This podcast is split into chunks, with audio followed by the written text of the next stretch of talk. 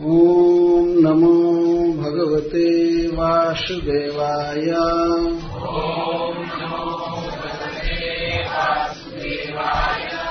ॐ नमो भगवते वासुदेवाय।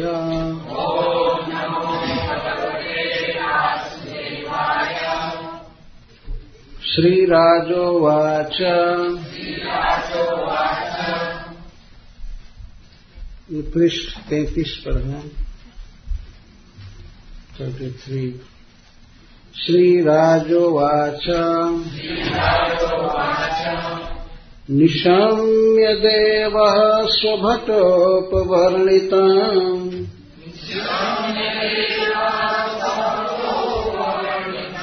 प्रत्याह किन्तानपि धर्मराजः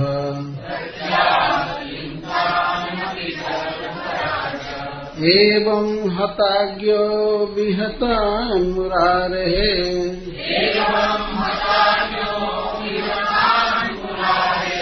नैदेशिकैर्जस्य वशे जनोऽयम्।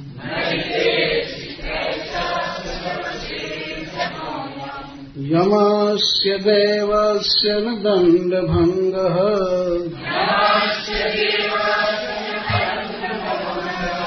कुतश्च नर्षे श्रुतपूर्वयासीत्।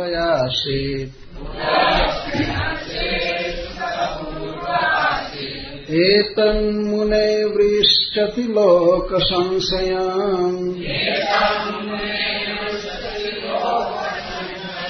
न हि त्वदन्या इति मे विनिश्चितम्। श्रीशुक उवाच भगवत्पुरुषैराजम् याम्यः प्रतिहतोद्यमः। पतिम् विज्ञापयामासुः। जमम् संयमनीपतिम्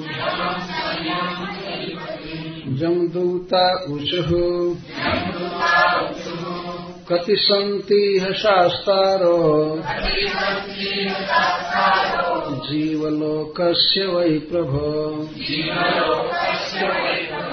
त्रैविध्यम् कुर्वतः कर्म फलाभिव्यक्तिहेतवः श्रीराजोवाच। श्री परीक्षित महाराज ने पूछा निशम्य सुनकर देव परम पूज्य जमराज जी। स्वभट अपने दूतों के द्वारा उपवर्णितम। उपवर्णित प्रत्याह। उत्तर दिए। किम? क्या? तान। उन सेवकों के प्रति। अति। भी। धर्मराज। धर्मराज। एवं। इस प्रकार। हताज्ञ। जिनकी आज्ञा हत कर दी गई थी। विहता तिरस्कृत। मुरारे है भगवान श्री कृष्ण के। नैदेशिक ही निदेश का पालन करने वाले पार्षदों के द्वारा। जस्या जिनके। श्री जमराज जी के। वशे वश में अधीन। जन अयम यह जन समाज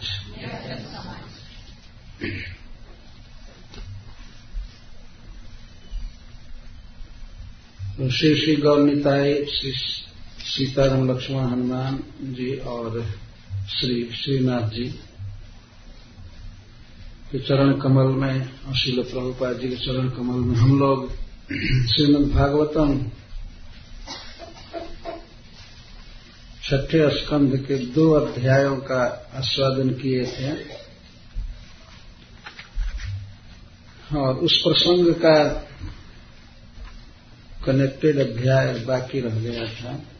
एक अध्याय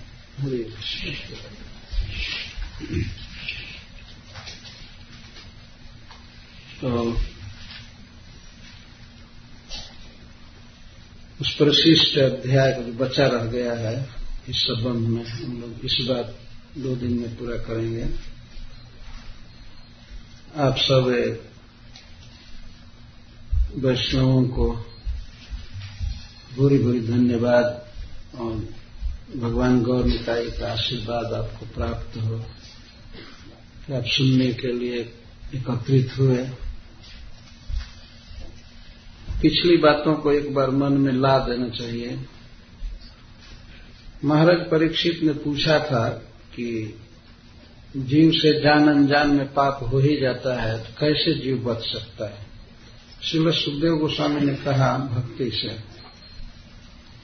और भक्ति तो बहुत दूर की बात है, नामाभास से भी जीव मुक्त हो जाता है। तो नाम संकीर्तन की महिमा बताने लगे। नाम संकीर्तन ही सबसे श्रेष्ठ है। इस विषय में उन्होंने एक इतिहास सुनाया, अजामिल का। बहुत बड़ा पापी था, लेकिन अपने पुत्र का नाम नारायण रखा था और बारंबार भगवान के नाम का उच्चारण अनजान में करता था।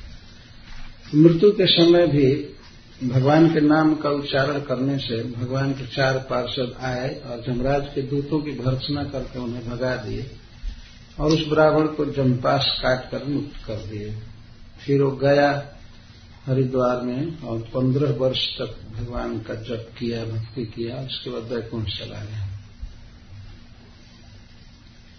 तो जब भगवान के पार्षदों ने मना किया जमदूतों को तो उस समय जमदूत में और भगवान के पार्षदों में एक वार्ता हुई थी बड़े विस्तार के साथ। तो वे लोग परास्त हो गए, वो लोग चले गए। तो जा करके जमराज जी से बोले, ये पच्चीसवें अध्याय पर, पच्चीसवें पृष्ठ पर एक श्लोक है। इक्कीसवां श्लोक है। इति प्रत्युदितायाम्या दूता जात्वा जमान्तिकम्। यमराज्ञे जथा सर्वम आच चक्षुरिंदम सुखदेव गोस्वामी कहते हैं कि इस प्रकार जमराज जी के दूतगण जमराज जी के पास जाकर के सर्वम आच चक्षु का मतलब कथया मासु कहे। सर्वम सब बात सुनाए, एक एक बात शुरू से अंत तक। सब में मतलब पूरा जितनी कथाएँ उसके पहले हो चुकी हैं, वो जाकर के सुनाए। लेकिन श्रील सुखदेव गोस्वामी यहाँ पर ये नहीं बोले कि श्री जमराज जी ने क्या कहा। अब ये अजामिल की कथा कहने लगे कि द्विज पाशाद विनिर्मुक्त, वह ब्राह्मण जमपास से मुक्त होकर के भगवान के पार्षदों की वंदना करना चाहा, लेकिन कर नहीं पाया। फिर बाद में भजन किया, वैकुंठ गया।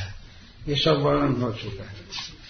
तो अब महाराज परीक्षित उसी बात को पूछ रहे हैं कि निशम्य देव स्वभटोपवर्णितम प्रत्याह किमतानपि धर्मराज।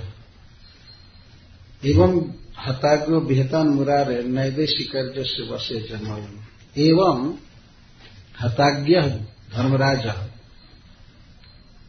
इस प्रकार से जमराज जी की आज्ञा विफल कर दी गई, लंघित हो गई, जिसके वश में सारा विश्व है, जो इस विश्व के ईश्वर है। नियामक हैं। ऐसे जमराज जी की आज्ञा विफल कर दी गई। मुरारे नैदेशिक मुरारी के दूतों द्वारा।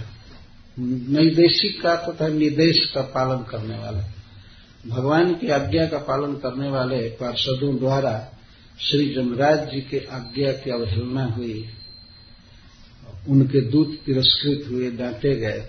तो एक प्रकार से धर्मराज भी तिरस्कृत ही हुए। उनकी आज्ञा हत हो गई, हताज्ञ। हता आज्ञा जस स हताज्ञ, जिसकी आज्ञा हत हो गई। तो धर्मराज स्वभटो को वर्णितम निशम्य तान प्रति किम आह? जब इस प्रकार जमराज जी की आज्ञा विफल हुई तो भगवान जमराज जी, धर्मराज जी, अपने दूतों से क्या कहे? कि आज के युग में ऐसा प्रश्न लगे जैसे बहुत अब तो कंट्रोवर्सी चालू होगी कि जमराज जी अब क्या करेंगे? भगवान की पार्षदों के प्रति कुछ एक्शन लेंगे, क्या करेंगे? वास्तव में यह अध्याय जो प्रारंभ किया जा रहा है तो श्रीपद श्रीधर स्वामी जी लिखते हैं कि विष्णु दूत निर्णीतम शास्त्रार्थम, यम दूते न दृढ़ितुम यम मुखे न दृढ़ितुम तृतीयारंभ श्री विष्णु दूतों ने जो शास्त्र का अर्थ निश्चित किया था, भगवान की भक्ति की महिमा बताई थी तो उसी शास्त्रार्थ को, शास्त्र के अर्थ को दृढ़ करने के लिए जमराज के मुख से कुछ कहलवाना चाहते हैं।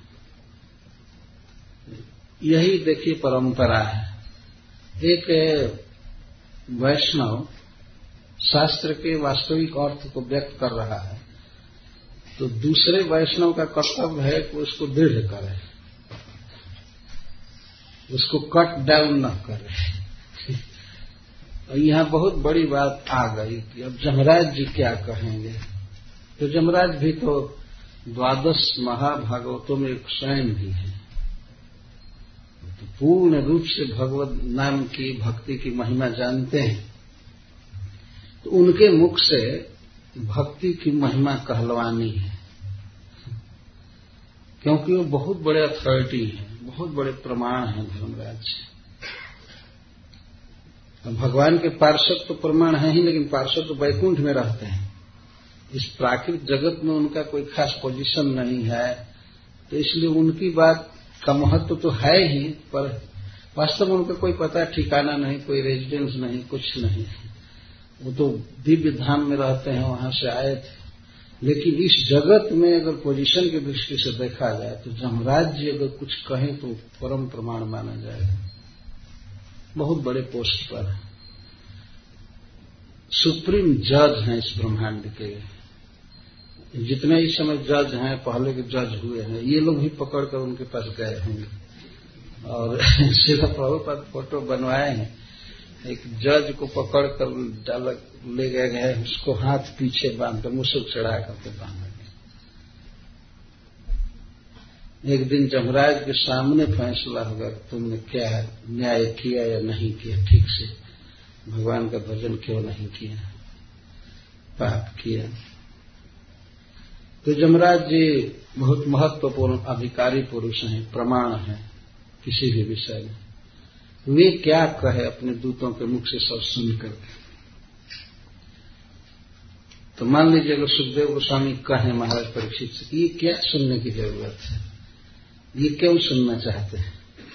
तो महाराज परीक्षित कहते हैं कि ये बहुत बड़े आश्चर्य की बात है। बहुत भारी आश्चर्य है। यमस्य देवस्य न दण्डभङ्गः कुतश्च नर्षे सुतपूर्वयासि हे ऋषे जमराज जी का दंड भंग इसके पहले श्रुत पूर्व न नहीं सुना गया कभी भी।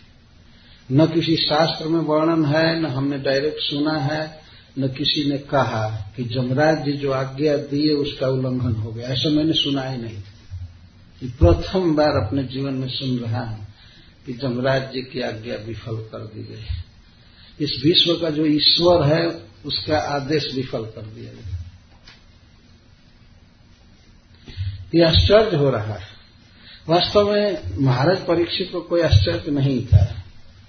लेकिन जगत के लोग आश्चर्य करेंगे या उनके मन में संशय रहेगा, इसलिए ये बात कही गई बच्ची को दे दीजिए वासन वासन ले लो। ठीक। तो एक बहुत बड़ा आश्चर्य भी है लोक के लिए कि जमराज जी का आदेश विफल कर दिया गया और किस कारण से कि एक व्यक्ति नारायण कह दिया। ये बहुत भारी आश्चर्य है, बहुत रहस्य है इस प्रश्न के पीछे। भगवान नाम की महिमा और भगवान के भक्तों की महिमा व्यक्त करने के लिए अध्याय प्रारंभ किया जा रहा है। जो लोग आकर के जमराज की आज्ञा विफल कर दिए, वे लोग जमराज से बहुत ज़्यादा श्रेष्ठ व्यक्ति भगवान के पार्षद। प्राकृत जगत में बहुत भारी पद है जमराज जी का, ये बात अलग है, लेकिन अप्राकृत जगत में रहने वाला भगवान का पार्षद तो ब्रह्मा जी आदि से भी बड़ा है, महान है। तो बताने के लिए भगवान के पार्षद, भगवान के भक्त कितने महिमामय होते हैं और भगवान का नाम यहाँ ये बात कही जा रही यमस्य देवस्य दंड भंग कुतश्चन किसी के द्वारा भी सुत पूर्व न आयासित कोई जमराज जी की आज्ञा विफल कर दिया हो आज तक? ऐसा हमने सुना नहीं। और वास्तव में जमराज जी जब आज्ञा देते हैं कि जाओ उसको मारो तो क्या सारे डॉक्टर, मिनिस्टर, गुरु मिलकर किसी को बचा लेते हैं? जमराज जी जब आप फाइनल आज्ञा दे देते हैं, तब तो मरना ही है। है ना? अब किस किसी भी उपाय से किसी को बचाया नहीं जा सकता। लेकिन यहाँ तो साफ़ जमपास काट कर बचा लिया गया। तो जमराज जी की आज्ञा विफल हो गई। तो बहुत भारी आश्चर्य है। एतन मुने वृष्टिलोक संशयम नहीं त्वदन्य इति में विनिश्चित हूँ यह लोक को बहुत बड़ा संशय है। मन में बहुत बड़ा डाउट ही क्या हो गया है। लोक संशयम, महाराज परीक्षित अपना संशय व्यक्त नहीं कर रहे। स्पष्ट कहते हैं कि लोक संशय हम लोक का अर्थ लोग। ये लोगों के मन में जो संशय है, यह बना हुआ है। तो फिर सुखदेव गोस्वामी ने कहा तो इस संशय का निवारण करा लेना कहीं से, किसी से और से पूछना, बहुत से तत्वज्ञ होते हैं। तो वे कहते हैं, त्वद अन्य लोक संशय वृष्टि अन्य न। कोई अन्य इस संशय का निवारण नहीं कर पाएगा। ये भी कह रहे हैं उस भरी सभा में कि आपके अतिरिक्त अन्य आपसे भिन्न दूसरा कोई भी व्यक्ति इस संशय का निवारण नहीं कर पाएगा। इसलिए आप ही निवारण कीजिए। आप बताइए। तब श्री सुखदेव गोस्वामी कथा प्रारंभ करते हैं। ये प्रश्न बहुत महत्वपूर्ण है। ध्यान में हमेशा रखना चाहिए। प्रश्न बहुत अनुकूल पूछा गया है। कथा में या लेक्चर में प्रश्न अनुकूल पूछना चाहिए। जो पूर्व के कहे हुए वक्तव्य को पुष्ट करे। आजकल पूछने की एक रीति है कि जो कुछ एक घंटा कहा गया, उसको पूरा कट डाउन करो। ऐसा, ऐसे एक रीति होती जा रही है। और वास्तव में वैदिक परंपरा में प्रश्न का अर्थ होता है जिज्ञासा। जिज्ञासा, जानने की आज के युग में हो गया है, प्रश्न मतलब हम जो सुने हैं उसमें ऑब्जेक्शन प्रश्न का मतलब ये होता है, अगर प्रश्न नहीं किया गया तो इसका मतलब सारा एक्सेप्ट कर लिए ठीक है, और प्रश्न कर दिए तो इसका मतलब हमको कुछ आपत्ति है। संशय है, संशय का निवारण तो होना ही चाहिए। जैसे महाराज परीक्षित कहते हैं कि ये लोक संशय है, लोगों का संशय है डाउट कुछ लोग उसमें बैठे थे से सिर कर रहे थे, आँख कर रहे थे कि क्या? ये हुई थी घटना, ये नहीं हुई थी, क्या बात है? केवल नारायण नारायण कहने से और जमराज की आज्ञा खत्म हो जाए। तो महाराज परीक्षित ने देख लिया कुछ लोग नाक भौसी कूद रहे हैं। उनको अच्छा नहीं लग रहा है। कितने ऐसे लोग समाज में होते हैं जिनको भगवान की नाम की महिमा पसंद नहीं पड़ती। अब उनको कहे कि भगवान का नाम लीजिए तो लेते नहीं है। भारी भारी कर्मकांड करने में उनकी आसक्ति होती है। देखा गया। तो लोक का संशय इस तरह से लोक के भाव भंगी से व्यक्त हो रहा था। तब शिल सुखदेव गोस्वामी कहते हैं भगवत्पुरुषैराजन् जाम्यः प्रतिहतोद्यमः। पतिम् विज्ञापयामासूर्यमम् संयमनीपतिम्।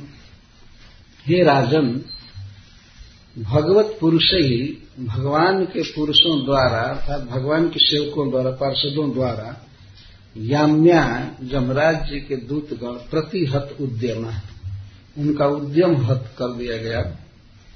अर्थात वे अजामिल को नरक नहीं ले जा सके और उनका जमपास काट दिया गया तो वे लोग सीधे संयमनीपुरी गए।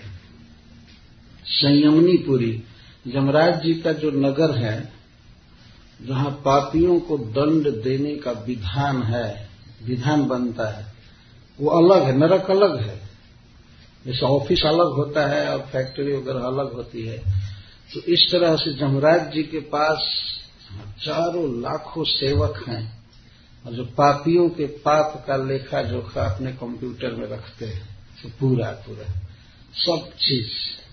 तो वहाँ से आदेश पारित होता है और तब जमराज के दूध जाकर पकड़ करके उसको एक विशेष नरक में ले जाते जमराज जिसे पापियों की भेंट नहीं होती है। इतने भाग्यशाली पापी नहीं जाकर जमराज जी का दर्शन करें वो तो परम पावन, परम पवित्र, परम वैष्णव है। तो ये लोग पहुँचे संयमनीपुरी में। नरक में नहीं गए पहले। लेकर के उनको, उसको नरक में जाना था। लेकिन वो तो छूट गया, अब ये लोग हताश होकर के सीधे आए जमराज जी के पास। और आपस में रास्ते में बात करते हुए आ रहे थे। विश्वनाथ चक्रवर्ती ठाकुर जी टीका लिखते हैं। क्या हो गया?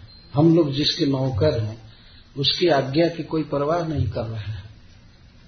बताओ, यदि उन चारों को बुला करके जमराज पिटवाया नहीं, या वध नहीं कराया तो इस जुगनू की नौकरी हम नहीं करेंगे।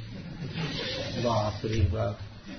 अगर हम लोग ज़बरदस्ती किए होते तो हमारे पत्नी या पुत्र आदि को यही खबर होता ना कि गए दुनिया से। मतलब वो मार दिए होते भगवान के पार्षद अगर लोग फिर से छुए होते अजामिल को तो मार दिए गए होते। ये सब बहुत आक्रोश में है कि किस पोजीशन का है, इसका क्या पद है, क्या ईश्वरताई है। तब हम मानेंगे जब राज्य में शक्ति है कि उन चारों दुष्टों को पकड़ करके और पिटवा क्योंकि वे लोग एक पापी का, एक गुंडे का पक्ष लिए ज़मीन को नरक नहीं जाने दिए। ये समाचार तो दुनिया के लोग सुनेंगे तो पापी लोग निर्भय हो जाएँगे खुलकर ताप करेंगे। इसलिए पापी अब नरक में नहीं जा रहे हैं। पापी लोग, पापियों को भी छुड़ाने वाले लोग इस दुनिया में हैं, पक्ष करने वाले।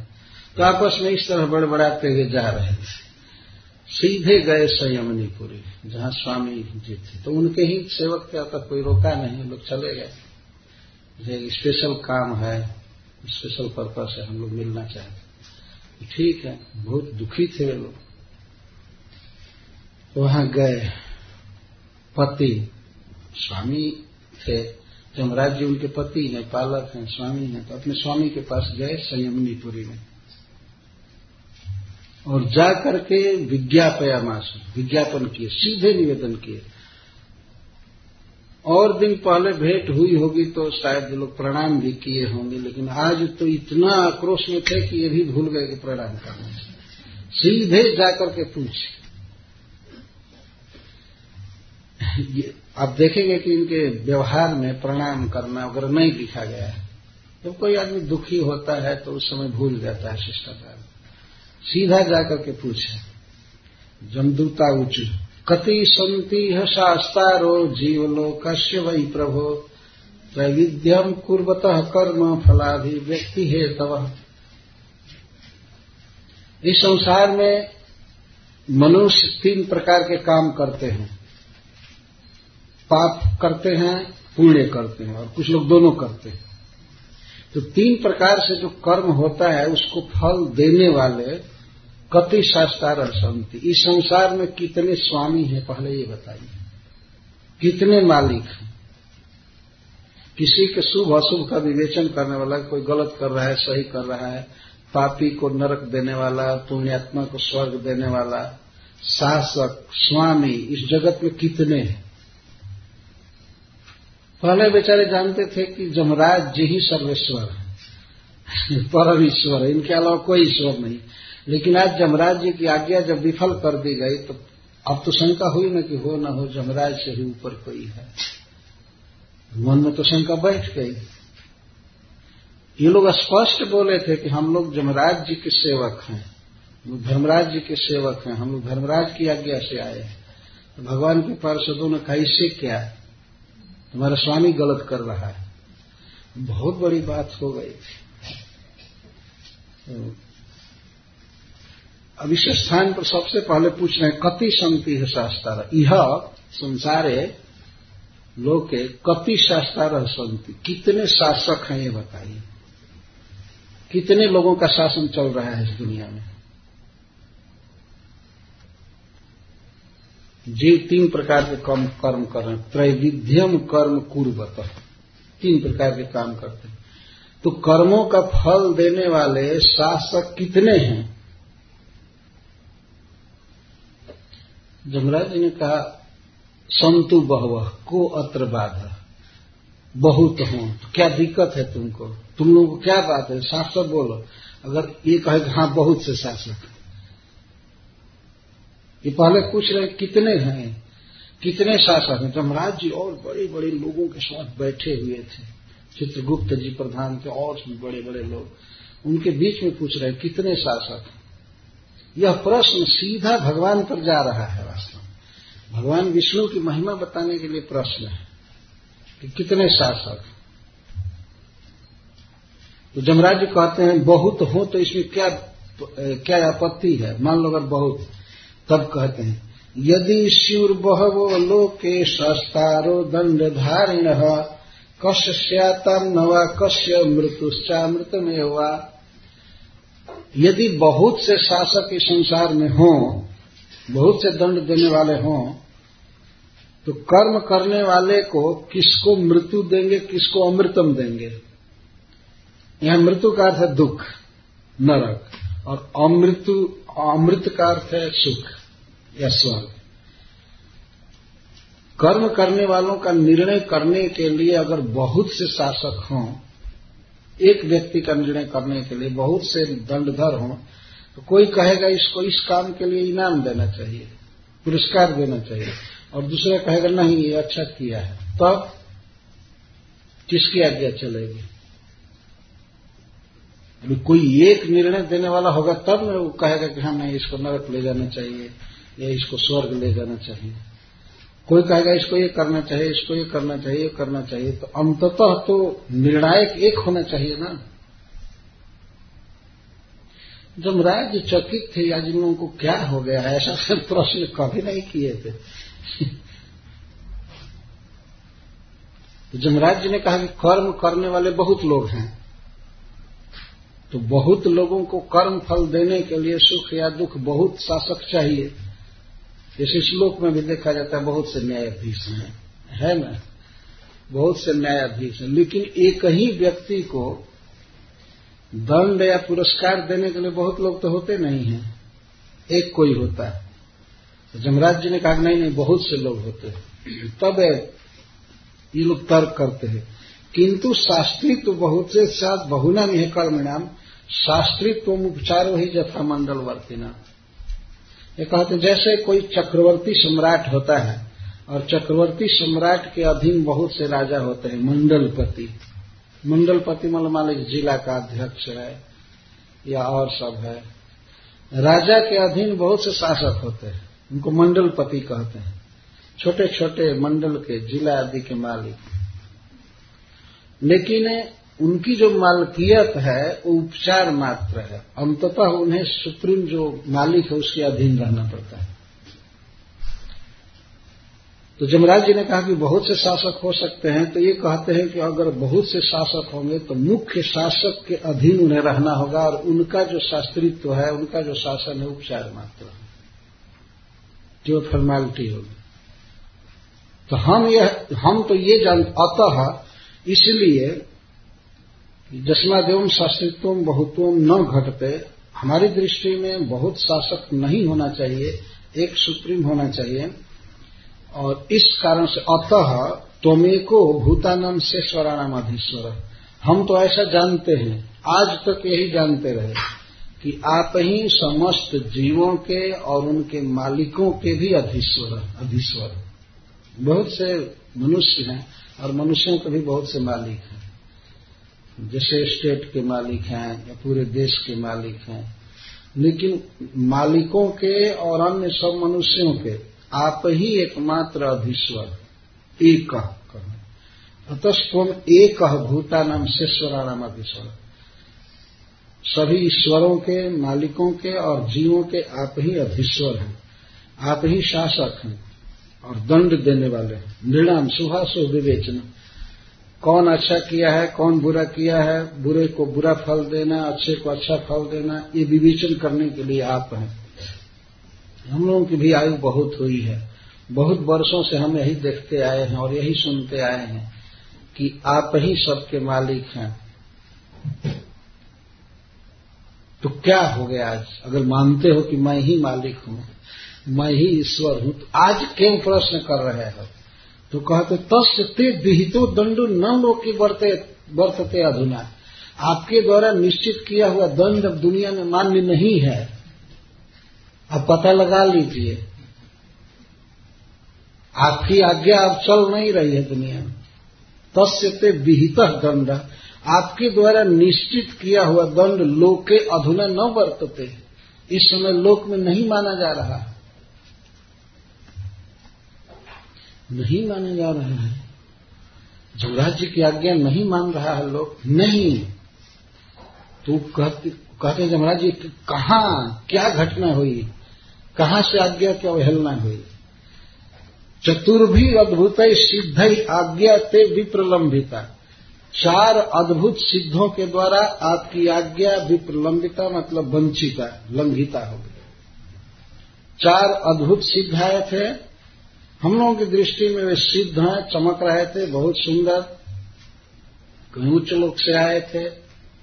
ये तो बेचारे जाने नहीं कि वो कहाँ से आए थे।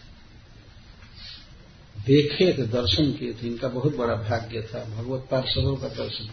लेकिन ये बेचारे नहीं जानते थे कि बैकुंठ से आए हैं, और भगवान के भेजे हुए आए तो कहते हैं, चतुर्भी मतलब चार, अद्भुत सिद्ध ही ते आज्ञा विप्रलंबिता है। आपकी आज्ञा खंडित कर दी गई। क्या हुआ? कहाँ वो सिद्ध आए थे?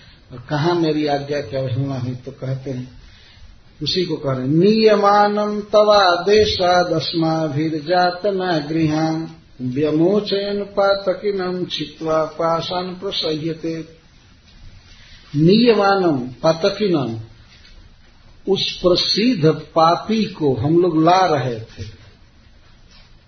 बाँध चुके थे। पास उसके गले में बाँध चुके थे। आपका पास। जमराज जी पास देते हैं, उसको कोई काट नहीं सकता है। किसी में शक्ति नहीं। वो जम पास कहते जैसे यहाँ पुलिस की रस्सी होती है, पुलिस लेकर के जाते हैं। अगर कोई रस्सी चुरा लिया या काट दिया तो उस पुलिस को भी दंड दिया जाएगा। ऐसा क्यों किया? क्यों नहीं रस्सी की रक्षा किए? कुछ ऐसे चोर होते हैं जो हथकड़ी बनी लिए भाग जाते रस्सी भी छुड़ाकर भाग जाते पता नहीं इधर करते हैं कि नहीं। भारतवर्ष में तो ऐसी घटना होती रहती है। तो उसके जब, उसका जवाब देना पड़ता है पुलिस को, अपने ऑफिसर से कि रस्सी क्या हुई? हथकड़ी बड़ी क्या हुई? और बहुत भारी जुर्म होता है पुलिस के द्वारा। अगर वो चला जाए तो। ये लोग कहते नियमानम। नियमानम का अर्थ हम लोग ला रहे थे। लाने का अर्थ हम लोग रस्सी बाँध चुके थे उस पातकी के गले में। नाम नहीं जानते होंगे शायद ज़मीन का लोग, इसलिए नाम नहीं बोल रहे कहते उस पापी को हम लोग लेने गए थे। किस पापी को? आप देखिए तारीख और टाइम जब भेजे थे तो उसका क्या नाम है? हमको नाम याद नहीं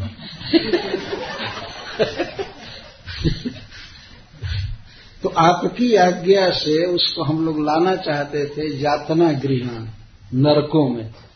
जहाँ दुख दिया जाता है, उस स्थान पर हम लोग ले जा रहे थे, लेकिन व्यमोचन, विमुक्त कर दिए वो लोग। पातकी न उस पापी को, पातकी को मुक्त कर दिए, और रस्सी में बाँध चुके थे। हाँ बाँध चुके थे। तब कैसे मुक्त किए? छित्वा पाषाण प्रसह्य ते पाषाण, आपके पास को जमपास को प्रसह्य, बलपूर्वक छित्वा तलवार से काट दिए। आपके द्वारा दी गई रस्सी को काट दिए और उसको मुक्त कर दिए, छुड़ा दिया तो आप बताइए कि वे कौन हैं? अब अंतिम श्लोक में पूछ रहे हैं। तांस थे वेद तुम इच्छा यदि नो मन से क्षम तान वेदतुम इच्छा उन चारों के विषय में हम लोग जानना चाहते हैं। कौन थे वे लोग? कहाँ से आए? थे वे किसके व्यक्ति थे? इतना हम लोगों को शक है कि वो आपसे बलवान के आदमी थे। इतना तो समझ में आ रहा है। तेज विद तुम इच्छा में। हम लोग आपसे जानने की इच्छा कर रहे हैं। वे कौन? यदि नो मन से क्षमम क्षमम का अर्थ हित। यदि इस बात में आप हमारी भलाई देख रहे हो तो उन चारों के विषय में आप बताइए। बताए, बताकर क्या करेंगे? तो इनके कहने का अर्थ है, हम लोग उन लोगों को जाकर, पकड़ करके और भी जाएँगे मतलब दस बीस से दूत जाएँगे, हम चारों को पकड़ करके अच्छी पिटाई करेंगे और यहाँ हम लाएँगे, यहाँ आने के बाद आप दंड दीजिएगा। ये आप कोई उपाय कीजिए उन लोगों को अरेस्ट करने का। लोग पापी के पक्ष में इस तरह से काम किए। दुनिया में दुराचार फैलेगा कि नहीं? अब तो पापी सब निश्चिंत तो हो जाएँगे कि जब हम लोग जाना नहीं पड़ रहा है। ये उदाहरण बनेगा सबके लिए। तो इसलिए आप बताइए वे कौन हैं? और अब स्वामी, ये भी हम कह देते हैं कि यदि आपके द्वारा ये अवहेलना हो रही है जिसके आदमी वे लोग हैं तो अगर आप मान लीजिए भेज रहे हैं किसी को कि जाओ, पापी को छुड़ा, पापी को लाओ नरक में, और उधर का व्यक्ति जो वास्तव में सच्चा ईश्वर है कि आपसे बलवान उसके आदमी आएँगे तो उसको भी मारेंगे तो एक दिन हो सकता है आप पर भी खतरा आ सकता है। आपकी आज्ञा तो अभी विफल की जा रही है। बलवान बाद में आपकी भी खबर ले सकता है। इसलिए हम जानना चाहते वास्तव में ये सब बदमाश कहीं से घूमते हुए आ गए, छुड़ा दिए उस पापी को कि किसी के हैं वो आदमी, पीछे कुछ बहुत बड़ा रहस्य है, सपोर्ट है, क्या? कब पापी को छुड़ा कर ले गए? जमराज लास्ट प्रश्न करते हैं। अब तक तो कोई बात का पता नहीं चला। तो ये कहते, नारायण इति अभिहिते माँ भय रित्याज युद्धतम वो नारायण बोला, नारायण जिम ही बोला, इति अभी तो जिम ही वो बोला, उसी समय वे चारों सिद्ध आ गए और कहे, माँ भय भय मत करो, भय मत करो, डरो मत, डरो ये कहकर करके चारों चारों आ गए। इतना सुनते हैं चमराज, तुरंत समझ गए। इतना वो तो महाभागवत है ब्रह्म तुरंत समझ गए थे, भगवत पार्षद आए थे। ये सुनकर के बहुत प्रसन्न हुए। जमराज जी को कोई दुख नहीं हुआ कि उनकी आज्ञा विफल हुई। वास्तव में उनकी आज्ञा का पालन हुआ। तो भगवान के द्वारा नियुक्त किए गए हैं पापियों को दंड देकर शुद्ध करने के लिए। फिर कोई व्यक्ति भगवान का नाम बोला मरते समय ये तो बहुत अच्छी बात है। वो समझ गए। तो शिव सुखदेव गोस्वामी कहते हैं कि बादरायणी रिवाज, बादरायण के पुत्र सुखदेव गोस्वामी बोले इति देव स्वया पृष्ठ प्रजा संयमनो यम। प्रीत स्वदूतान प्रत्याह स्मरण पादाम्बुजम हरे। इस प्रकार बारंबार देव कह रहे हैं सुखदेव गोस्वामी। देव का अर्थ होता है परम पूज्य, परम श्रेष्ठ जमराज जो प्रजा को संयम में रखते हैं। वास्तव में उन्हें दंड देकर के सतपथ पर लाने की चेष्टा करते हैं। इस प्रकार से जब जमदूतों ने उनसे कहा तो प्रीत, भगवान जमराज जी प्रसन्न हो गए, खुश पहले वो चकित थे कि क्या कह रहे हैं, क्या हो गया ऐसा।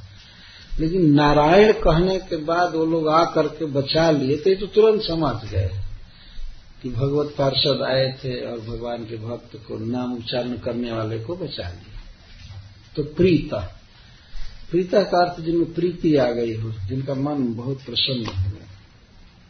स्वदूतन प्रति आह तो अपने दूतों से बोले क्या कर रहे हैं? क्या सोचते हुए? हरे पादाम्बुजम स्मरण। भगवान हरि के चरण कमल का स्मरण करने लगे। भगवान की लीला का स्मरण करने लगे। जैसे कहा गया कि जमराज जी स्वयं ही महान भागवत पुरुष हैं। तो भगवान का स्मरण अपने आप आ गया। तो हो भगवान कितना दयालु हैं और भगवान के नाम की कितनी शक्ति है। तथा भगवान के भक्त कितने सजग रहते हैं। विष्णु भक्तों की रक्षा करने के लिए। ये सब बातें ध्यान में आ गई। तो श्रील सुखदेव गोस्वामी कहते हैं कि हरे है पादाम्बुजम स्मरण। भगवान के चरण कमल का स्मरण आने लगा। वे प्रसन्न हुए। और प्रसन्न मन से वे अपने दूतों के प्रति बोले। जमा उवाच परो मदन्य जगतस्तस्थुष्च ओतम प्रोतम पटवद्जात्र विश्वम जदंसतोस्या स्थिति जन्मनाशा नश्योतवदजस्य वसे चलो कह के दूतों ने पूछा था, उनके मन में संशय था, क्या कोई दूसरा ईश्वर है? उनके शब्दों का अर्थ यही था। जमराज जी सबसे पहले भगवान की भगवत्ता को बोल रहे हैं। मदन्य जगत तस्श्च पर। इसका अर्थ कि मत्त अन्य, मदन्य, मेरे से भिन्न। मत अन्य, मैं नहीं, मुझसे भिन्न। जगत जंगम चरकार अचरकार पर अधीश्वर अस्तित्व मेरे से भिन्न एक व्यक्ति हैं जो चार और अचर समस्त जीवों के अधीश्वर परहकार के अधीश्वर जो श्रीधर स्वामी जी भागवत के प्रथम स्कंद के प्रथम अध्याय के प्रथम श्लोक में परहकार परमेश्वर किए सत्यम परम धीम है परम सत्य का ध्यान करते हैं तो परम का करते हैं परमेश्वरम। यह पर हकार ईश्वर मद अन्य ईश्वर। मेरे अलावा दूसरा ईश्वर है, मैं ईश्वर नहीं हूँ, और वह ईश्वर जंगम और स्थावर, सबका ईश्वर है। स्थावर तो जैसे वृक्ष है, पर्वत आदि हैं, स्थावर हैं, एक जगह रहते हैं। और जंगम जैसे देवता लोग, मनुष्य या पशु पक्षी सब जंगम चलने वाले। तो जमराज जी कहने का आशा है कि एक दूसरा ईश्वर है, वास्तविक ईश्वर, परम ईश्वर, जो चार अचर जंगम और स्थावर, सभी प्राणियों के ईश्वर मैं तो केवल मनुष्यों का ईश्वर और मनुष्यों में भी पापियों का ईश्वर हूँ। और का नहीं। तो मेरा मेरा सीमित, बहुत सीमित क्षेत्र है। इस तरह से पूछा जा रहा है तो श्री जमराज जी भगवान का स्पष्ट वर्णन कर रहे हैं। मैं जड़ जंगम सबका ईश्वर नहीं हूँ।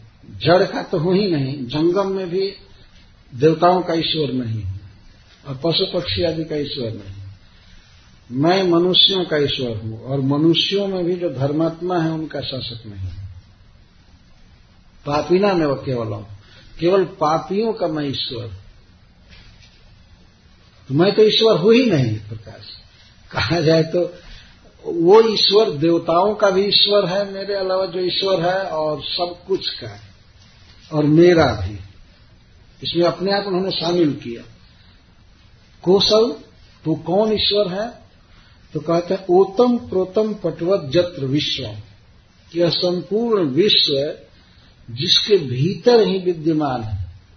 ओतम पोतम पोत प्रोत का अर्थ है जैसे किसी वस्त्र में सूत पिरोया रहता है। वास्तव में सूत्र होता है, सब जगह वस्त्र में। एक एक सूत्र मिल करके वस्त्र बनता है।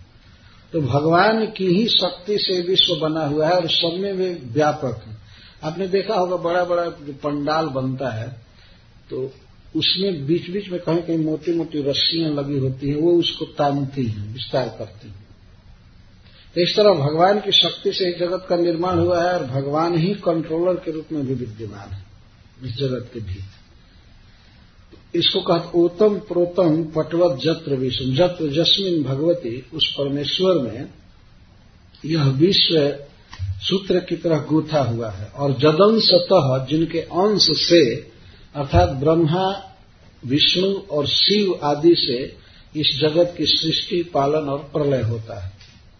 इसका मतलब कि श्री ब्रह्मा जी स्पष्ट कर रहे हैं कि ब्रह्मा, विष्णु और शिव, यहाँ विष्णु से तात्पर्य जो जगत के पालन के लिए भगवान है, उनके लिए कहा जा रहा है। जैसे विष्णु का तो स्वयं भगवान भी हुआ। तो ब्रह्मा, विष्णु, शिव, इंद्र आदि इस जगत की देखरेख करते हैं, ये उनके अंश हैं। जब अंश पर अस्य स्थिति जन्मनाश जिनके अंश से इस जगत की स्थिति होती है इसका जन्म होता है, इसका पालन होता है, इसका प्रलय किया जाता है। नश्य तवजस बसे चलो का और सारा ब्रह्मांड, जो भी है, सारे जीव, ब्रह्मा, शिव आदि और इंद्र आदि, जितने जीव हैं, सब भगवान के बस में उसी तरह से हैं, जैसे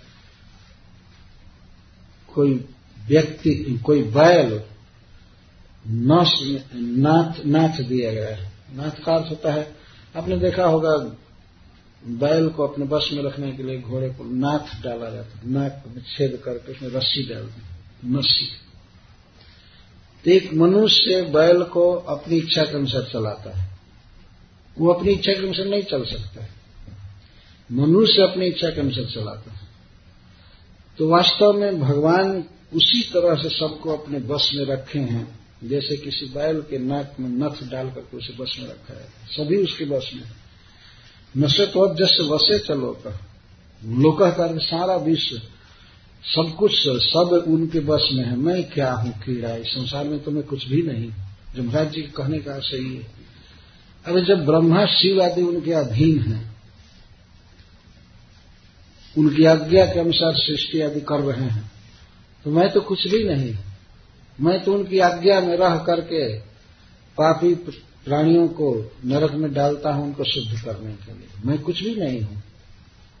मैं ईश्वर बिल्कुल नहीं पहले ईश्वर का पूरा पूरा परिचय देने के पहले जमराज जी अपना स्पष्ट कर रहे हैं पद कि मैं ईश्वर नहीं किसी व्यक्ति को, जो अपने शिष्यों को अपने पुत्रों को या अपनी प्रजा को उपदेश कर रहा है तो उसे ये बात पहले कहनी चाहिए कि मैं कुछ नहीं हूँ मैं भगवान का दास हूँ। ऐसा हौज फौज न बनाए कि वो लोग कहना चालू करें कि ये तो साक्षात भगवान है। ऐसे, कहते हैं। एक बार एक व्यक्ति से पूछा गया सच्ची घटना है कि कि आप भगवान हैं एक शिष्य पूछा आप भगवान हैं? तो गुरु बोला कि तुमको क्या लगता है? व्हाट इज़ योर रियलाइजेशन तो वो पूछता है कि मैं तो आपको साक्षात गॉड के रूप में देख रहा हूँ। मुझे तो लगता है कि आप साक्षात भगवान हैं। तो गुरु जी कहते हैं your realisation is a fact जो शिष्य सोच रहा है, बस वही पक्का है। पक्का है। तो ऐसे है जैसे कुत्ता को देख कर कोई कहे कि यह हाथी है। तो इसका मतलब शिष्य के पीछे चल रहे हो। मैं अपनी स्थिति को बताना चाहिए ना कि मैं एक जीव हूँ, भगवान का दास हूँ। मैं उनकी आज्ञा से सेवा कर रहा हूँ। ऐसे अब गुरु ये इस प्रकार से नहीं कह सकता। कि हाँ हाँ मैं भगवान का हूँ भगवान की शक्ति मेरे भीतर है दुनिया का उद्धार कर सकता हूँ। ऐसा नहीं कह सकता। यहाँ पर जमराज जी कितना दीन भाव से कह रहे हैं। मैं कुछ भी नहीं हूँ बेटा, मैं तो भगवान की आज्ञा से कुछ कार्य कर रहा हूँ, वो तो दूसरे ईश्वर क्लियर बोल रहे हैं। वास्तव में दो ही दिन कथा कहनी है इसलिए मैं श्लोकों को बहुत ज़्यादा व्याख्यायित नहीं कर रहा हूँ, आगे बढ़ रहा हूँ। लेकिन जमराज जी की बातों का आस्वादन करना चाहिए। कहते हैं कि सारे विश्व की उत्पत्ति, स्थिति और प्रलय, अर्थात जन्म देना मेंटेन करना और विनाश करना, उनके अंश के द्वारा होता है। जब अंश अतः ब्रह्मा शिवाजी के द्वारा होता है।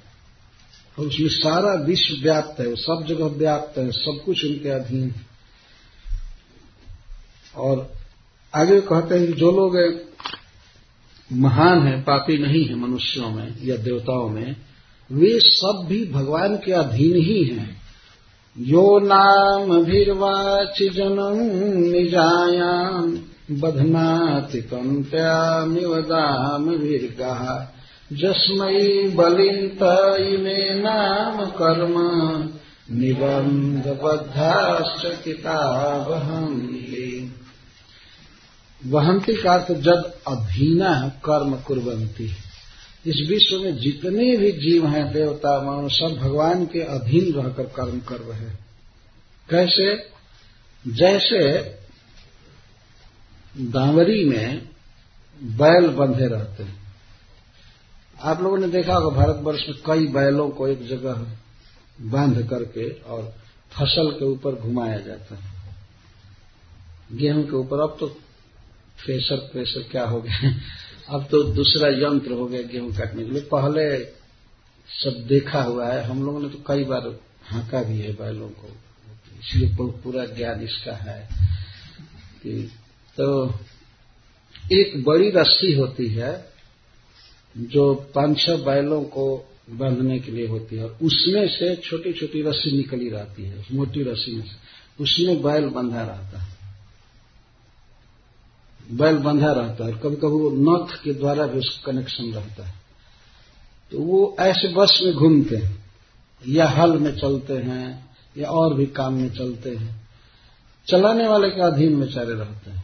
तो यहाँ कहते हैं वो नाम भी वाची निजा जन्म निजा वाची वाचिका के वचन में, अपने वेद वाणी में, वेद एक मोटी रस्सी है और उस रस्सी से अनेक रस्सियाँ निकली हैं। वे क्या है? तंत्र्यामिव कई नाम नाम से बांधते हैं। ब्राह्मण, क्षत्रिय वैश्य शुद्ध। इस संसार में जो भी नाम आया है, भगवान ने नाम दिया है। जिस व्यक्ति का ये नाम है, ये नाम है, वो नाम है। तो अपने वेद वाणी में भगवान ने बांधा है सबको विविध नाम से, रूप से। और ये सब उसी चकित होकर के, अर्थात आश्चर्य से भगवान की ही आज्ञा के अधीन कर्म करते रहते, चकिता वहन। सब बंधे हुए हैं भगवान की आज्ञा से। तो मैं भी बेटा इसी तरह से बंधा हूँ। भगवान की आज्ञा में रह करके मैं पापियों को दंड देता हूँ। और भगवान की लीला दुर्विभाग्य है, अचिंत है, जल्दी समझ में नहीं आती है। तो विश्व के सबसे बड़े लोगों का नाम रख रहे हैं जमराज जी मैं ही नहीं, सबके लिए भगवान की लीला अद्भुत है।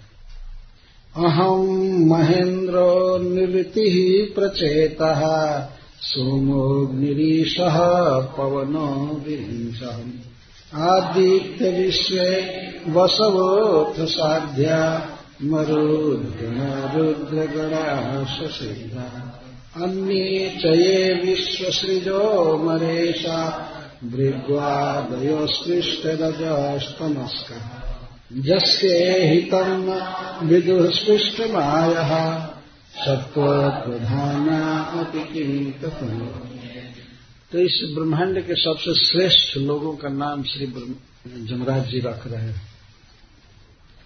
कि ये भी भगवान के इच्छा को, चेष्टा को नहीं समझ पाते हैं। भगवान की लीला जानना बहुत कठिन है। और दूसरे की तो बात क्या है, जिनका नाम रख रहे हैं, ये सभी नहीं जानते। सबसे पहले अपना नाम रख रहे हैं। अपना नाम यहाँ पर पहले रखने का क्या मतलब है? शिव जी और ब्रह्मा जी से भी पहले अपना नाम रख रहे हैं। ऐसे कहते हैं, मैं, इंद्र निर्रीति वरुण देव चंद्रमा, अग्निदेव, भगवान शिव पवन वायु देवता विरिंचे ब्रह्मा जी और रुद्र, मरुदगण, रुद्रगण और सारे सिद्धगण। और और भी जो विश्व की सृष्टि करने वाले हैं, देवताओं में जो श्रेष्ठ हैं या भृगु आदि मुनि हैं, जो रजोगुण और तमोगुण को नहीं छू सके रजोगुण, तमोगुण में जो नहीं है, सत्व प्रधान सतुगुण में रहते हैं। ये लोग भी भगवान की माया को नहीं जानते हैं तो फिर स्पृष्ट माया, जो लोग माया के द्वारा ग्रस्त हैं, जिनको माया छुई है, ततः क्यों अन्य? तो अन्य लोग क्या जान पाएँगे? भगवान को क्या जान पाएँगे? तुम लोग नहीं जानते हो भगवान को तो यह कोई आश्चर्य नहीं है, क्योंकि जब ब्रह्मा जी आदि को भी मालूम ही नहीं है खूब अच्छी तरह से भगवान के रूप गुण दिला तो तुम लोग क्या जानोगे? मैं भी नहीं जानता हूँ पूरा पूरा भगवान की आज्ञा में रहता हूँ। तो सबसे पहले जमराज जी अपना नाम ले रहे हैं। इसका कारण यह है कि जमराज के जो दूत हैं, वो जमराज जी को ही सबसे श्रेष्ठ मानते हैं। और तब उन पर प्रभाव डालने के लिए कि हमारी बात का अवसर इन पर बहुत अधिक होगा, इसलिए पहले अपना नाम रख रहे हैं। मैं, महेंद्र। महेंद्र का अर्थ है इंद्र भगवान और निर्विति। निर्विति ही एक देवता का नाम है। प्रचेता वरुण देव को कहते हैं। सोम, चंद्रमा, अग्नि अग्निदेव ईश, भगवान शिव, पवन, वायु देवता वीरेन जी ब्रह्मा जी और आदित्य विश्व, माता अदिति के पुत्रगण और विश्वदेव ये देवताओं की जाति, अथवा सूर्य और विश्व देवता। बसव, आठों बसु साध्य गण उनचास मरुदगण। ये सब सबसे श्रेष्ठ श्रेष्ठ देवता हैं, रुद्रगण, ससिद्ध, सिद्धों के साथ एकादश रुद्रगण। और अन्य भी, विश्व सृजा, जो विश्व की सृष्टि करने वाले हैं प्रजापति गण अमरेशा, देवताओं में जो श्रेष्ठ हैं। और मुनियों में जैसे भृगु आदि, ये सब अस्पृष्ट रजस तमस का इन्होंने कभी रजोगुण और तमोगुण का स्पर्श नहीं किया। इतना शुद्ध, ये सबके लिए बात बताई जा रही शुद्ध में रहने वाले। जस इहितम न विदे भगवान के चेष्टा को या अभिप्राय को, प्लान को ये लोग नहीं जान पाते। तो स्पृष्ट माया सत्व प्रधान आपकी किन तत्व में? इस सत्व प्रधान ऊपर से लेना पड़ेगा। अथवा कुछ लोग ऐसे हैं जो, जिनको माया छुई है है रजोगुण तमोगुण और सत्वगुण है प्रधान। कुछ लोगों में तो बिल्कुल माया का प्रवेश नहीं है। रजोगुण, तमोगुण उनको छुआ नहीं है। और कुछ लोगों को छुआ है, फिर भी सत्वगुण प्रधान है। तो वे भी नहीं जानते हैं। तो फिर ततः अन्य किन? अब इन लोगों से भिन्न ये मनुष्य क्या जानेंगे भगवान को? जब देवताओं को भी इस तरह से ज्ञान नहीं है, भगवान का अभिप्राय का चेष्टा का तो अन्य लोग क्या जानेंगे? आगे वो कहते, क्यों नहीं भगवान को जानते हैं? क्यों नहीं उस ईश्वर को जानते हैं? तो कारण बता रहे हैं। यम वही न गोभिर्मनसा सुभिर्वा हृदय गिरा वा शुभितो विचक्षते। आत्मानमन्तर्हृदि सन्तमात्म चक्षुर्यथैवाकृतयस्ततः क्यों नहीं भगवान को जान पाते हैं? मान लीजिए जमराज के दूत जिज्ञासा करो जमराज से कि ये बड़े बड़े देवता ऋषि जन शुद्ध रहने वाले, सतगुण प्रधान, ये लोग क्यों नहीं जान पाते हैं भगवान को? क्या कठिनाई है? तब जमराज जी वर्णन करते हैं कि जम्बई न गोभीर मनसा सुधीर वा हृदय गिरा वा सुधीर तो विचक्षक यम जिन को, परमेश्वर को, गोभी इंद्रियों से, अर्थात आँख से, कान से देख नहीं पाते। इंद्रियों से, मन से मन से अशुभी प्राणों से, हृदय, चित्त द्वारा, गिरा, वाणी द्वारा अशुभित शरीरधारी, प्राणधारी जीव न विचक्षते। विचक्षते का अर्थ पश्यंती, न पश्यंती नहीं समझ पाते वास्तव में बहुत भारी आश्चर्य की बात यह है कि विश्व को भगवान बना रहे हैं, चला रहे हैं, सबके भीतर भी अस्तित हैं, फिर भी लोग भगवान को नहीं जाने मनुष्य न जाने तो कोई आश्चर्य की बात नहीं। ये तो बहुत ज़्यादा माया में है। देवता भी नहीं जान पाते हैं, ये आश्चर्य की बात जबकि विशुद्ध सत्वगुण में रहते कथम भूतम परमेश्वरम आत्मनाम अंतर हृदय आत्मान आत्मानम का अर्थ सभी जीवों के अंतर हृदय में विद्यमान है, अंतर्जामी के रूप में। दूर नहीं है, अगर दूर रहने पर मान लीजिए कोई न जाने तो कोई आश्चर्य की बात नहीं। भगवान सभी जीवों के हृदय में है। सर्वस्व चाह हम हृदय सन्निविष्ट आत्मनाम अंतर हृदय आत्मान आत्मनाम का अर्थ जीवा नाम अंतर हृदय। हृदय हृदय के भीतर आत्मान जो अंतर्जामी रूप से विद्यमान है, वही स्मृति दे रहे हैं, विस्मृति दे रहे हैं। सब कुछ वही दे रहे हैं, विद्यमान है, फिर भी जीव उनको नहीं जान पाते। बिल्कुल प्रकट है। भगवान के समान जीव के निकट और प्रकट कोई चीज़ नहीं है। फिर भी जीव नहीं जान पाता। कैसे? चक्षुर जथैवा कृतयस्तः परम। बहुत सुंदर उदाहरण दे रहे हैं। जैसे चक्षु आकृत आकृत का अर्थ रूपाणी। बहुत से रूप, जैसे ये टेबल है, ये माइक है, पुस्तक है, इनको रूप कहेंगे। ये रूप आँखों के द्वारा देखे जाते हैं, लेकिन ये लोग आँख को नहीं देख सकते। है ना? जैसे मैं आँख बंद करूँ या खुला रखूँ भी, मैं देख रहा हूँ कि यहाँ गिलास है, ये घड़ी है, लेकिन घड़ी मुझ, मेरे आँख को नहीं देख सकती। निकट रहने से क्या होगा? आँख के सामने बिल्कुल घड़ी रखा जाए, हाथ सामने है, लेकिन आँख को ये नहीं देख सकता। आँखें देखती। हिंदी के एक बहुत प्रसिद्ध कवि हो गए हैं, बिहारी जी तो कहते हैं कि जगत जनायो जिही सकला, सो हरि जानो न्याय। जो आखिन सब देखिए, आखिन देखी जाए।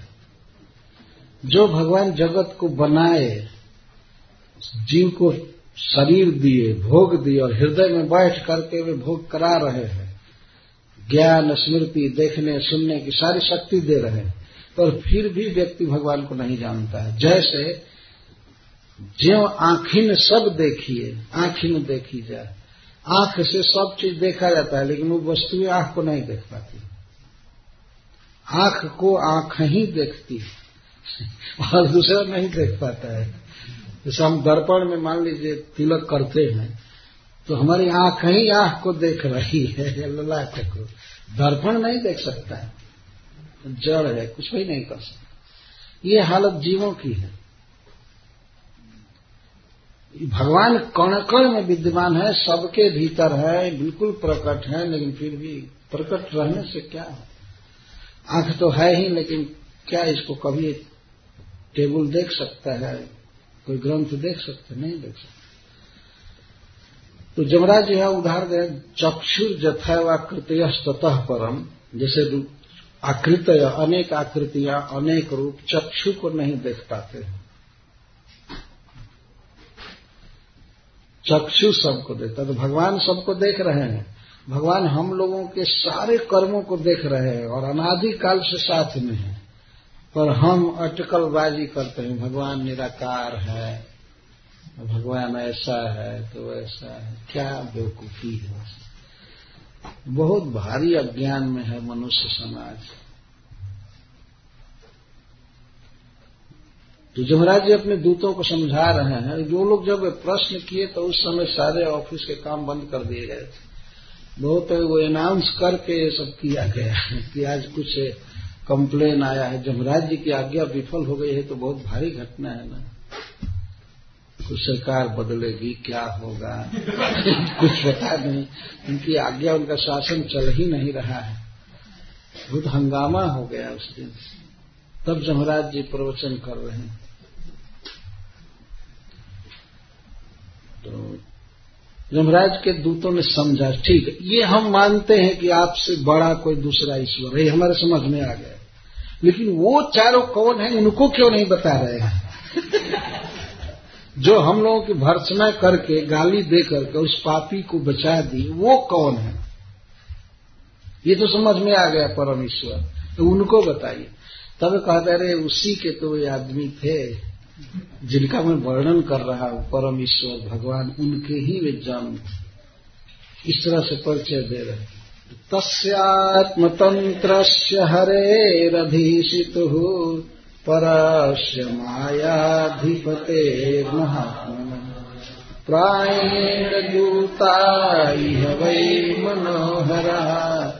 चरन्ति तद्रूप स्वाहा ये दो श्लोकों में भगवान के भक्तों का, पार्षदों का वर्णन कर रहे हैं जमराज जी।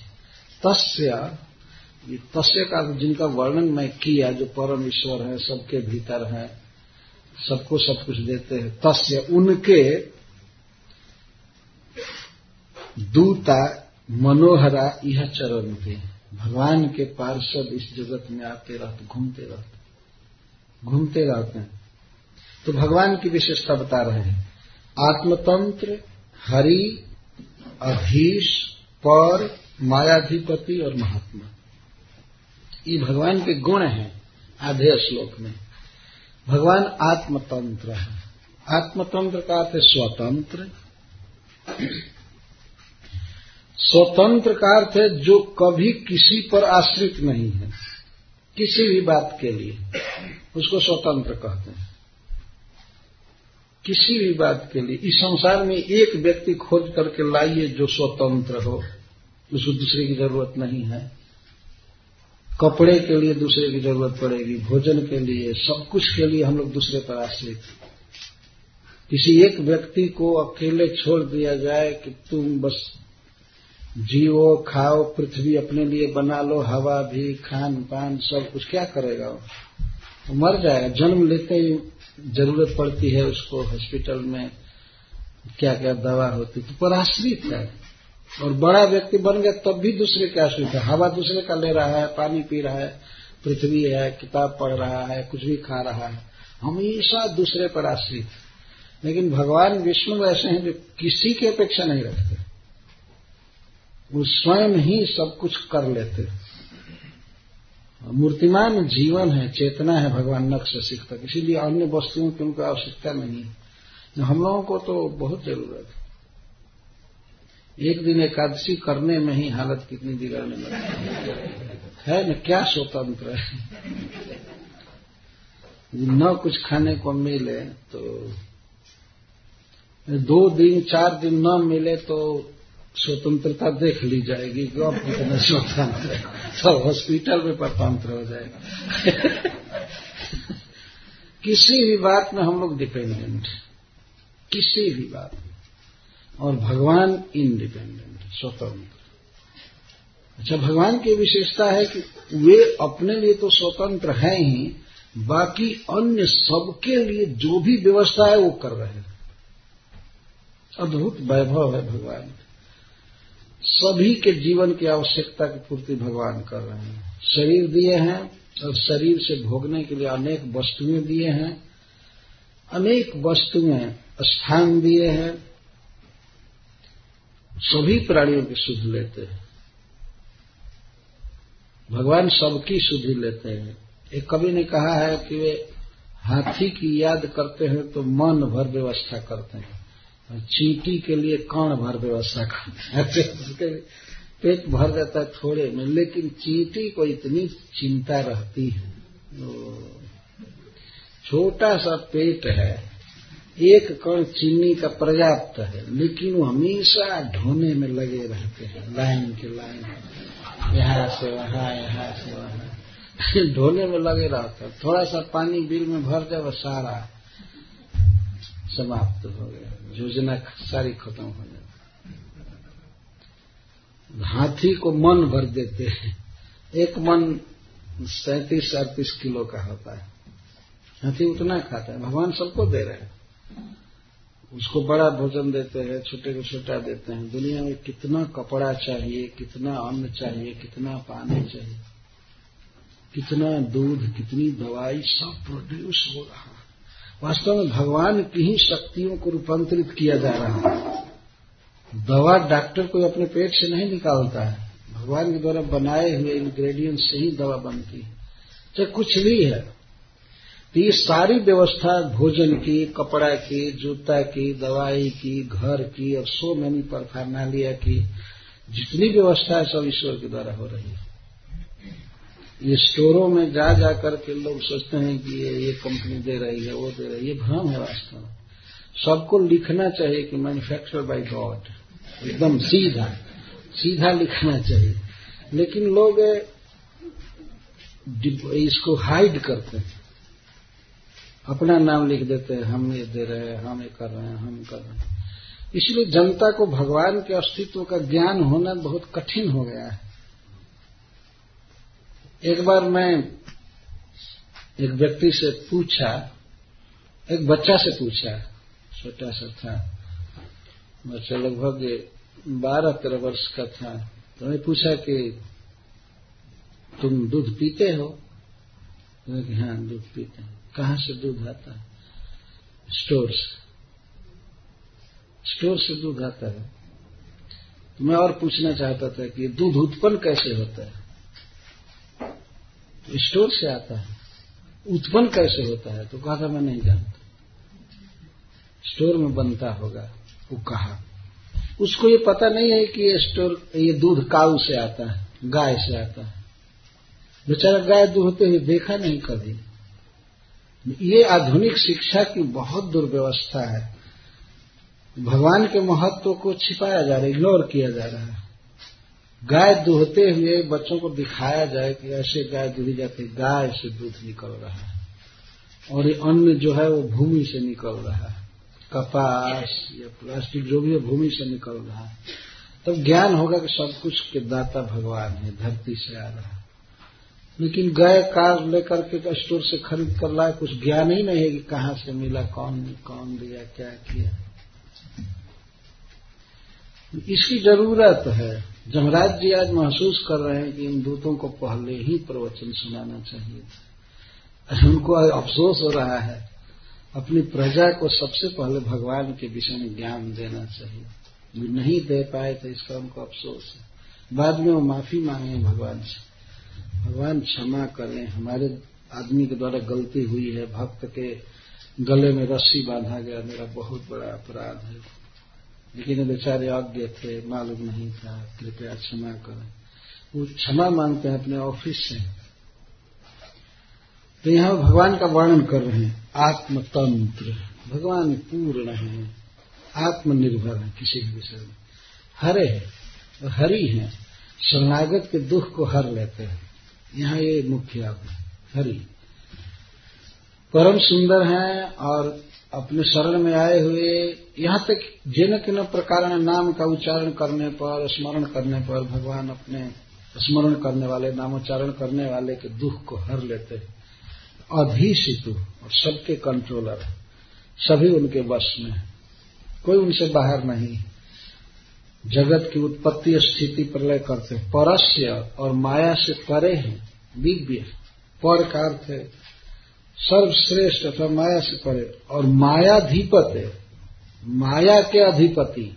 सभी जीवों की, की का अधीश्वर माया शक्ति है। और माया के भी अधीश्वर भगवान है। माया अधिपति महात्मा और महात्मा परम दयालु। यहाँ महात्मा का अर्थ परम दयालु। स्नेह से भरे हुए भगवान। तो तस्य दूरता। प्राय यह वही मनोहरा चरंती उनके दूत इस जगत में अलक्षित रूप से घूमते रहते हैं। चरंती भ्रमण करते रहते हैं। कैसे होते हैं? तद रूप गुण स्वभाव। भगवान जैसा उनका रूप होता है और गुण भी होता है उनमें और स्वभाव भक्त वात्सल्य आदि स्वभाव भी। जो भगवान में गुण रहता है, स्वभाव है भगवान का और भगवान का जो रूप है, वही रूप भक्तों का होता है। ये तो देखे ही है। जमराज के दूत तो देखे थे। तो ए, एक प्रकार से जमराज ने वर्णन कर दिया कि भगवान का रूप वैसा ही है जैसा तुम लोगों ने देख कर आया उनके भक्तों का रूप। ये भगवान के भक्त थे पार्षद भगवान चार भुजा में रहते हैं चार भुजा वाले हैं तो वे चार भुजा वाले भक्त भी रहते हैं। ये सांवले हैं वो भी सांवले हैं। वैसा ही अलंकार, वस्त्र सब पहनते हैं। भगवान जैसे कृपालु हैं, जीवों के प्रति वैसे भी दयालु होते हैं। वही उनका स्वभाव होता है और और गुण गुण का अर्थ प्रभाव। भगवान जैसे तेजस्वी, सुंदर होते हैं। वास्तव में भगवान के धाम में, भगवान के पार्षदों में और भगवान में बहुत डिफरेंस नहीं है इस विषय में। वैसे तो भगवान भगवान है, लेकिन रूप, वैभव और जो कुछ भी है, दया आदि, वो भक्तों में ज्यों करते हैं, रहता है भगवान जैसे। तो उनके प्राय, दूत प्रायः यह चरंती, प्रायः भगवान के पार्षद इस प्राकृत जगत में घूमते रहते हैं।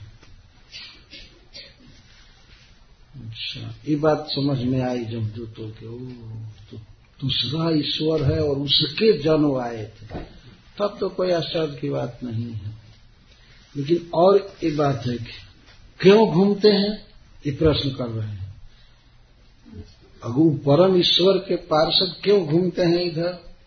तो कहते हैं, भूतानि विष्णु सुरपूजितानि, दुर्दर्शलिङ्गानि महाद्भुतानि, रक्षन्ति तद्भक्तिमतः परेभ्यो मत्तश्च सर्वत। विष्णु भूतानी विष्णु के अब इन्होंने नाम रखा कि जो परम ईश्वर है, उनका नाम है विष्णु और हरि। ऐसा कहा। दो नाम रख। तो विष्णु के भूतानी भूतानी का अर्थ सेवक, पार्षद सुर पूजितानी देवताओं के द्वारा भी पूजित है। अरे तुम लोगों ने उनके साथ बहस किया, दुष्ट कहीं के समझना चाहिए तुम लोगों को। सुर पूजितानी देवता गण पूजन करते हैं, नमस्कार करते हैं भगवान के पार्षदों को शिव, ब्रह्मा, इंद्र आदि नमस्कार करते हैं पार्षदों को सुर पूजितानी और दुर्दर्श लिंगानी। लिंगानी का अर्थ है रूप। उनका दर्शन करना, उनका रूप देखना बहुत कठिन है। तुम लोगों का अहो भाग्य है कि तुम्हें दर्शन मिला क्योंकि जमराज जी को नहीं मिला है दर्शन आश्चर्य की बात। दुर्दर्श लिंगानी, उनके भक्तों का दर्शन होना कठिन है। महाअद्भुतानी महाअद्भुत रूप उनका होता है। अद्भुत सुंदर, अद्भुत प्रभाव। तो वे घूमते रहते हैं, क्यों? रक्षंती, रक्षा करते हैं। किसकी? तद भक्ति मत, विष्णु के भक्तों की रक्षा करते हैं। किससे? परेभ्य शत्रुओं से पर अर्थ शत्रुओं से, और मत्त और मुझसे। मैं भी बहुत खतरनाक व्यक्ति हूँ, जमराज जी कहते हैं। मुझसे रक्षा करते हैं। आज जैसे वो रक्षा करके गए ना, मुझसे रक्षा किए उस अजामिल की। और सर्व मर्त्य मर्त्य, मनुष्यों की रक्षा करते हैं सर्वतश्च और सब प्रकार से। अग्नि से या किसी भी संकट से भगवान के पार्षद भक्तों को बचाते रहते हैं। इसके लिए घुमा करते हैं। रक्षन्ति तद भक्तिमत परेभ्यो मत्तश्च मर्त्यानत सर्वतश्च। यह इसका अर्थ नहीं है कि भगवान के पार्षद हमेशा घूमते रहते हैं और किसी की रक्षा करते हैं। उनको बैकुंठ से आने में इतनी देर नहीं लगती है कि किसी वायुयान से चलो और तब तक उधर दुर्घटना हो चुकी है। इस संसार में तो जब घटनाएँ हो जाती हैं, तब मिनिस्टर लोग जुटते हैं। हम कहते हैं, गॉड की इच्छा थी, ये हो गया वो। उसके बाद रिलीफ देते हैं, राहत की गाड़ियाँ चलती हैं। जो होने वाला होता है, हो जाता है। और घटना होने से पहले किसी को पता नहीं होता। कुछ नहीं कर पाता। लेकिन वैकुंठ में सब कुछ पता हो जाता तुरंत, और वो अगर रक्षा करना चाहते हैं तो एक सेकंड भी नहीं लगेगा उनको अपियर होने में। इस तरह से ज्ञान रहता है। तो भगवान के पार्षद इस जगत में भ्रमण करते रहते हैं वे रक्षा करते हैं भगवान के भक्तों की शत्रुओं से, मुझसे और सब तरह से। जितने भी संकट हैं सबसे रक्षा करते रहते इस बात से भी हम भक्तों को बिल्कुल विश्वस्त होना चाहिए, भगवान पर विश्वास करना चाहिए। भगवान रक्षा करेंगे। रक्षा करेंगे। काम करना चाहिए, भगवान का नाम, कीर्तन, जप वगैरह होना चाहिए, भगवान रक्षा करते हैं। तो जुमराज के दूतों का समाधान नहीं हुआ। ये तो ये समझ गए कि भगवान है और भगवान के पार से घूमते रहते हैं और भक्तों की रक्षा करते हैं। लेकिन इन लोगों ने पूछा तो भक्तों की रक्षा करने के लिए घुमा करते हैं तो वे चारों जब आए तो भक्त की रक्षा तो किए नहीं उस पापी की क्यों रक्षा किए? उस अधर्मात्मा की अधर्म करने वाले की क्यों रक्षा किए? इनकी शंका जा नहीं रही थी। ठीक है भक्त की रक्षा करें कोई भक्त, भक्त तो था नहीं वो अजामिल।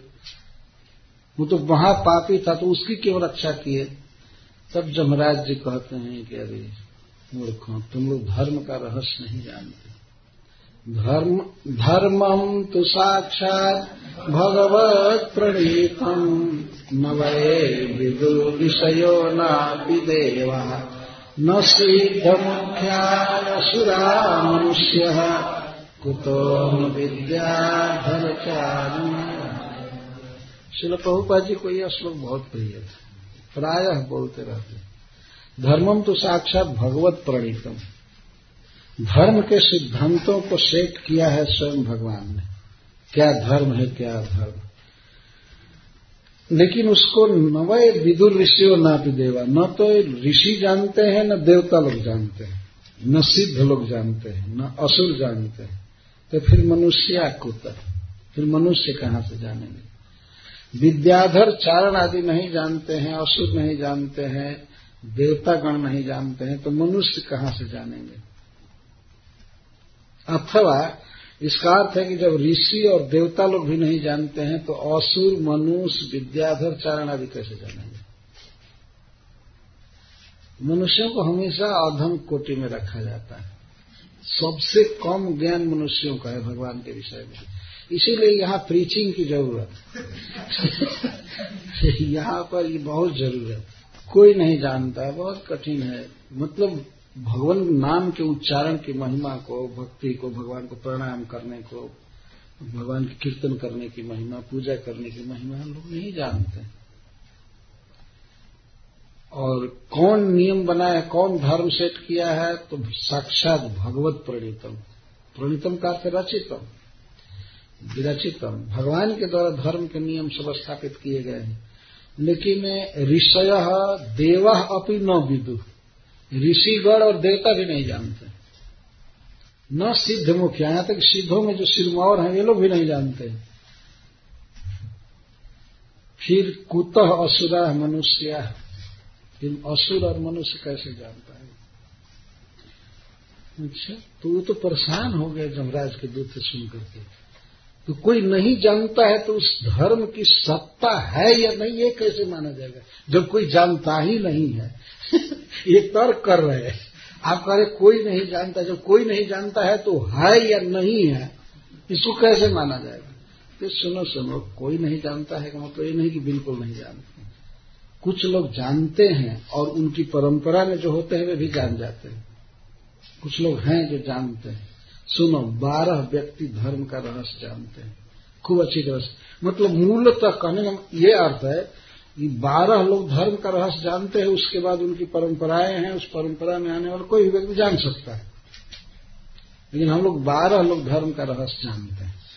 शंभुर्नारद शंभु कुमार, कपिलो मनु, प्रहलादो जनको भीष्म बलिर्वैयाशकीर्वै द्वादशैते विदानीम धर्मम् भागवतम् घटा गुह्यम विशुद्धम दुर्बोधम निंद्यात्वा लुतमश्नुते द्वादश एते बीजानी हम लोग ये बारह व्यक्ति जानते हैं धर्म का रहस्य।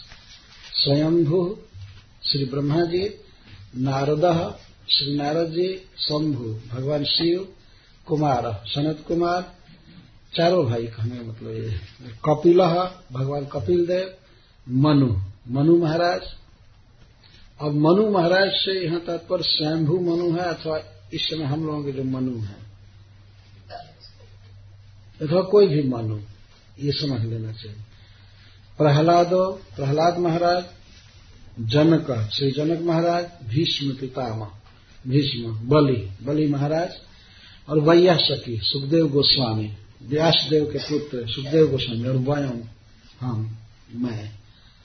द्वादश एते गिन लीजिए बारह हैं। द्वादश एते बीजानी में धर्मम भागवतम भट्टा।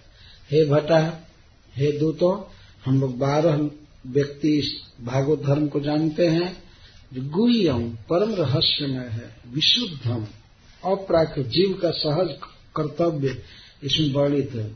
फिर भी दूर दूरबोध मायाबद्ध जीवों को भक्ति की महिमा समझ पाना कठिन होता है। इस इस धर्म को, भागवत धर्म को जानने के बाद व्यक्ति ज्ञातवा अमृतम अस्मृत अमृत का आनंद लेता है, अर्थात नित्य जीवन प्राप्त करता है। प्राकृतिक बंधन से मुक्त होकर के नित्य वैकुंठ में जीवन प्राप्त करता है। तो ये धर्म के रहस्य, वास्तव में धर्म का तब रहस्य क्या है? फिर भी इस स्थिति पर भी जमराज के दूत पूछते हैं अच्छा ठीक है, हम धर्म का रहस्य आप कहते हैं, हम बारह लोग जानते हैं। तो धर्म है क्या? जरा एक श्लोक में तो बताइए। पहले तो कहे गुह्यम विशुद्धम दुर्बोधम वो गुह्य है, विशुद्ध है, दुर्बोध है। ये जानना चाहते हैं कि आप एक लाइन में बताइए कि धर्म क्या है। शिल प्रभुपा जी कहते थे कि धर्म है to understand God and love सीधा बोलते थे। भगवान को जानना और उनसे प्रेम करना, यही धर्म का सार है। जमराज जी ऐसे बोल रहे एतावानेव लोकेस्मिन् पुंसाम् धर्मः परः स्मृतः भक्तियोगो भगवती तन्नाम ग्रहणादि सुनिए धर्म का सार। अस्मिन लोके, इस जगत में, इस लोक में पुंसान एतावा ने वो परम धर्म स्मृत इतना ही परम धर्म है। बस और कुछ नहीं। इतना ही जीव का परम धर्म है। श्रेष्ठ धर्म है या अप्राकृत धर्म है। भगवती भक्ति योग। भगवान कृष्ण में भक्ति योग हो जाए, ये परम धर्म है। और कैसे होगा? तन नाम ग्रहण आदि भी। भगवान के नाम उच्चारण आदि के द्वारा भक्ति योग करना, यही जीव का धर्म है। इसका मतलब है कि भगवान के नाम का उच्चारण कीर्तन यही जीव का धर्म है। हरे कृष्णा हरे कृष्णा कृष्णा कृष्णा, हरे हरे। हरे राम हरे राम राम राम, हरे। भगवती भक्ति जो वही तो साध्य हुआ। भगवान में प्रेम उत्पन्न कर लेना। कैसे तन्नाम ग्रहण आदि भी। तन्नाम ग्रहण, नाम ग्रहण का अर्थ नाम जप, कीर्तन और आदि भी आदि से तात्पर्य है। भगवान के गुण सुनना, स्मरण करना, वंदना करना, चरण सेवा करना, उनको सखा मानना, उनको आत्मनिवेदन करना इत्यादि। आदि से और भी भक्ति के अंगों को यहाँ लिया गया।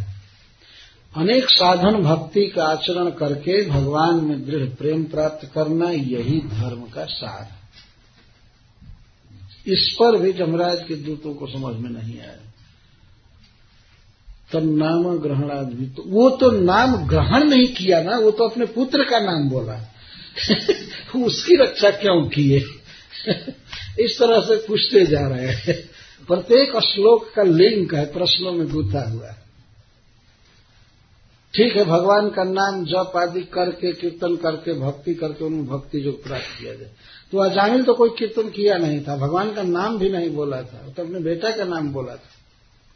फिर उसको क्यों छुड़ाया गया?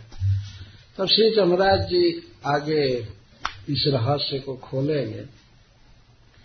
हमारी इच्छा बहुत रहती है कि इन श्लोकों की व्याख्या की जाए। मैं तो केवल ट्रांसलेशन कर रहा हूँ। इसलिए प्रभुपा जी का बहुत प्रिय श्लोक है। धर्मम तो साक्षात भगवत प्रणीतम न वये विदुर्विषयो नापि देवा।